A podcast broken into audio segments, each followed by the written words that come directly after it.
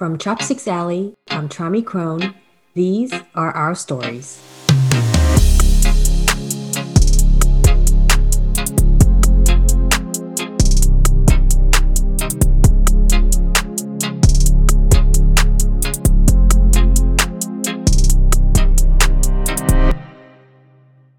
So, what's on your mind today, Zach?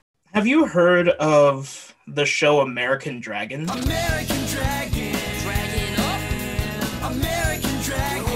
Back in the early 2000s, there was a Disney Channel show called American Dragon Jake Long. Basically, it was about a young Chinese boy who was voiced by the iconic Dante Basco, and he was the descendant of Chinese dragons. And since he was in America, he was the first American dragon.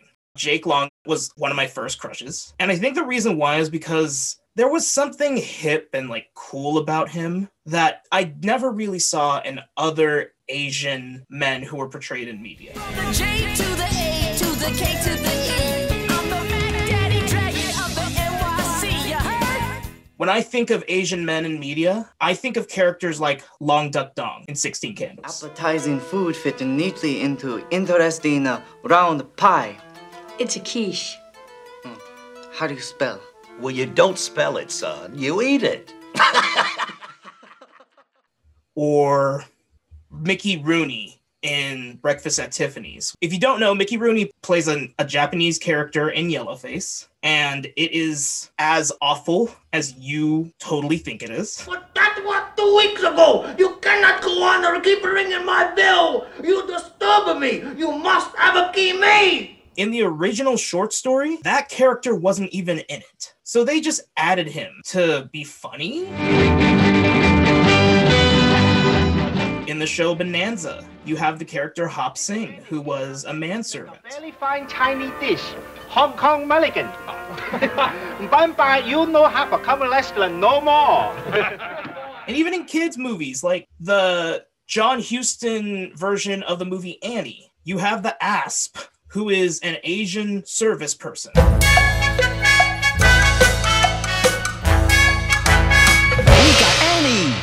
Things are changing, no? As of recently, Things are definitely changing. So, like a lot of people, during the beginnings of the pandemic, I downloaded TikTok. It's another social media app that's very popular among Gen Zers, aka teenagers. And what makes it different from other social media platforms is that the algorithm is very precise. We can talk about that later because what I want to talk about is what the algorithm said I would be interested in. I saw some of the hottest Asian boys I have ever seen.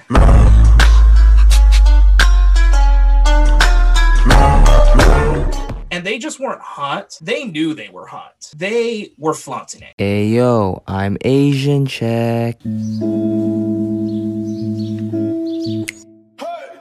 I don't think I'm ready, no, not for that jelly, my honey, like Winnie the I actually talked to a couple of influencers about this. Hi, my name is Cole Micek from Los Angeles, California. He is half Filipino. He has, as of this recording, maybe almost a million followers on TikTok. I was on it just to have fun. Like, I mean, like everybody else was, they were watching all the funny viral videos, and I never thought I would actually be a creator on it. But the past few months and during quarantine, it was when I really started to pick it up and, and started to get going on TikTok. It's been a lot of fun. And I also talked to Daniel Kim. Hey guys, uh, this is Captain Daniel Kim. I was born in New Jersey. My parents are both immigrated from South Korea. And I am a former U.S. Air Force captain, and now I work as like a freelance model. I'm working in the entertainment industry right now, and also working in the social media side. He has 25,000 followers on Instagram and about 100 something followers on TikTok. They're not doing anything interesting or unique. They're just being hot on camera. In your own words, can you describe what a thirst trap is? oh my goodness, what a thirst trap is. But when I talked to them, they explained that it was incredibly deliberate. Man, it's it's when you go on the app and putting something out there, you're putting kind of content out there that you think is gonna do well with the ladies or do well with with people that are attracted to you. So thirst trap is, I guess this is my own definition of it. If I ever did hashtag thirst trap, probably showing off my sexy side. So it would be like showing off kind of sexual side and having them be thirsty. So whether that's a shirtless video, whether that's throwing my modeling pics out there that I'm shirtless and showing off my abs or or doing something, doing a trend that that's kind of thirst trap worthy. Thirst traps are fun. I, I try to I try not to do too much because my mom does watch some of my videos. So thirst traps, they definitely they'll they'll trap you. Nah, nah, nah. Put your hands in the air if you're loving tonight. And what is your definition of hot? The times when I had conversations with my girlfriends who are choosing to not date Asian men, they're saying things like they don't find Asian men sexy or attractive. Who are they talking about? Have they seen sexy Asian men? Maybe I should rephrase that. It's not really they're hot, it was that they were incredibly masculine. They are flaunting their athleticism, their fashion forward senses, or like how they talk to girls. Hear me out, baby girl. Um, well, uh, I forgot what I was gonna say. Wow, you are so beautiful. Oh my god. Um, hi, I'm Cole. It's very interesting, Zach, for you bringing up this topic. It makes all of us question our values. And is it time to start shifting how we come to these conclusions? It is time for us to start shifting. What you also see with the younger generations is that this definition of sexiness is changing among them, and it's actually leading towards like a culture and an aesthetic that is based in K pop. This was a trend back in early 2020, late 2019. Have you heard of an e boy? Feel got me, told me kill him. I said, let me grab my death now. I don't know her. An e boy aesthetic is really based in like this mixture of like Western ideas of androgyny and like skater boy fashion. You know, there's a lot of um, black crew necks, and then they're wearing um, chains, and they have the middle part in their hair. The more prominent of the e boys were white, but they were copying Asian fashion. Say it with me now. I'm a pimp, pimp, pimp, pimp.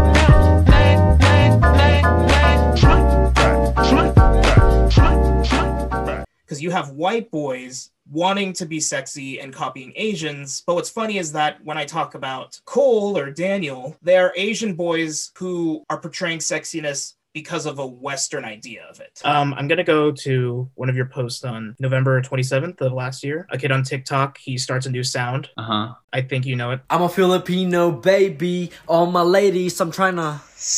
Oh! They're using sounds that like can be transferred from one video to another and you could actually like click on the sound and it'll take you to similar content Oh yeah, yeah. that's the first time you po- posted it and in fact it's one of the top posts in that sounds if you look it up wow, that's Yeah. cool. I didn't know that. i feel like this trend could only happen during the internet age before the internet media was a gatekeeper to how people were portrayed Britney had to navigate being told who she could be and what she could do. People became fascinated with her sort of unraveling. Recently, there was a documentary about Britney Spears. It theorized that the paparazzi really created this image of a basket case, loose cannon. Her popularity started to spike when she started using Instagram, and she was controlling how people saw her. That's what Asian men are doing on TikTok and Instagram. Because they have full control, control over how they want to be seen, they are choosing not to be Long Duk Dong because who would want to be that? They're choosing to be themselves. What you know about rolling down in the deep? When your brain goes numb, you can call that mental free. And what you have is Asian boys in urban spaces and suburban spaces wanting to actively fight against these ideas of a demasculine and sexually undesirable Asian man and copying what they portrayed masc- as masculine cultures such as hip hop culture. There is this stereotype among Gen Zers for Asian boys. It's called Kevin Nguyen. This right here is my sway, sway. All the It's a very broad stereotype of one of those boys who are Asian, who love hip hop culture and are fashion forward, but they're kind of fuck boys. pretty boy sway.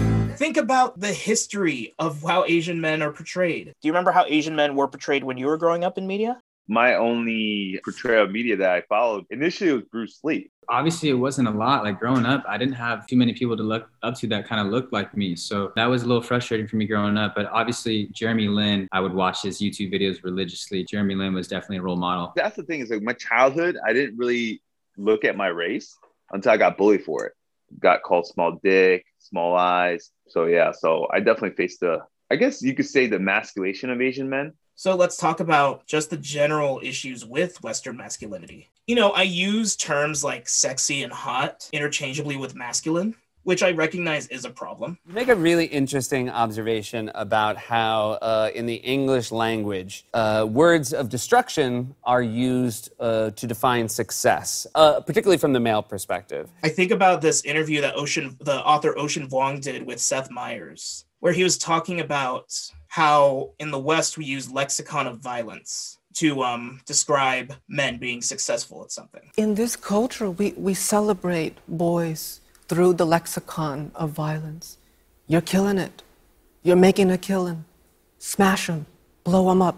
You went into that game guns blazing. And I think it's worth it to ask the question what happens to our men and boys when the only way they can evaluate themselves is through the lexicon of death and destruction? And I think when they see themselves only worthwhile, when they are capable of destroying things, it's inevitable that we arrive at a masculinity that is toxic. At the same time, we have to ask why is this so empowering? When are we going to start having a broader conversation of how we can fix or rethink masculinity? So, even though what's happening with Asian men on TikTok and social media in general is movement forward, we have to ask which direction forward we're going. Stay awake We're starting to, to get our notoriety, but I think we should be seeing that way more often in the media. We're starting to move in the right direction, which is really amazing, um, but there's still so much more work to be done. All I want is equal setting. I don't want to hear any more of these compliments like, oh, wow, you have a nice body for an Asian guy. You're like tall for an Asian guy, or you're good looking for an Asian guy. Just see us as guys. Like, why can't I just be a guy? One more to kind of um, end the audio on a really fun note. Why should non-Asian girls give Asian guys a chance? Because we're awesome, man. We're we're we're handsome. We're we're loyal. We're genuine. We're smart. We're athletic. We have a lot to offer. That's our story. Until next week, I'm Zach Anderson.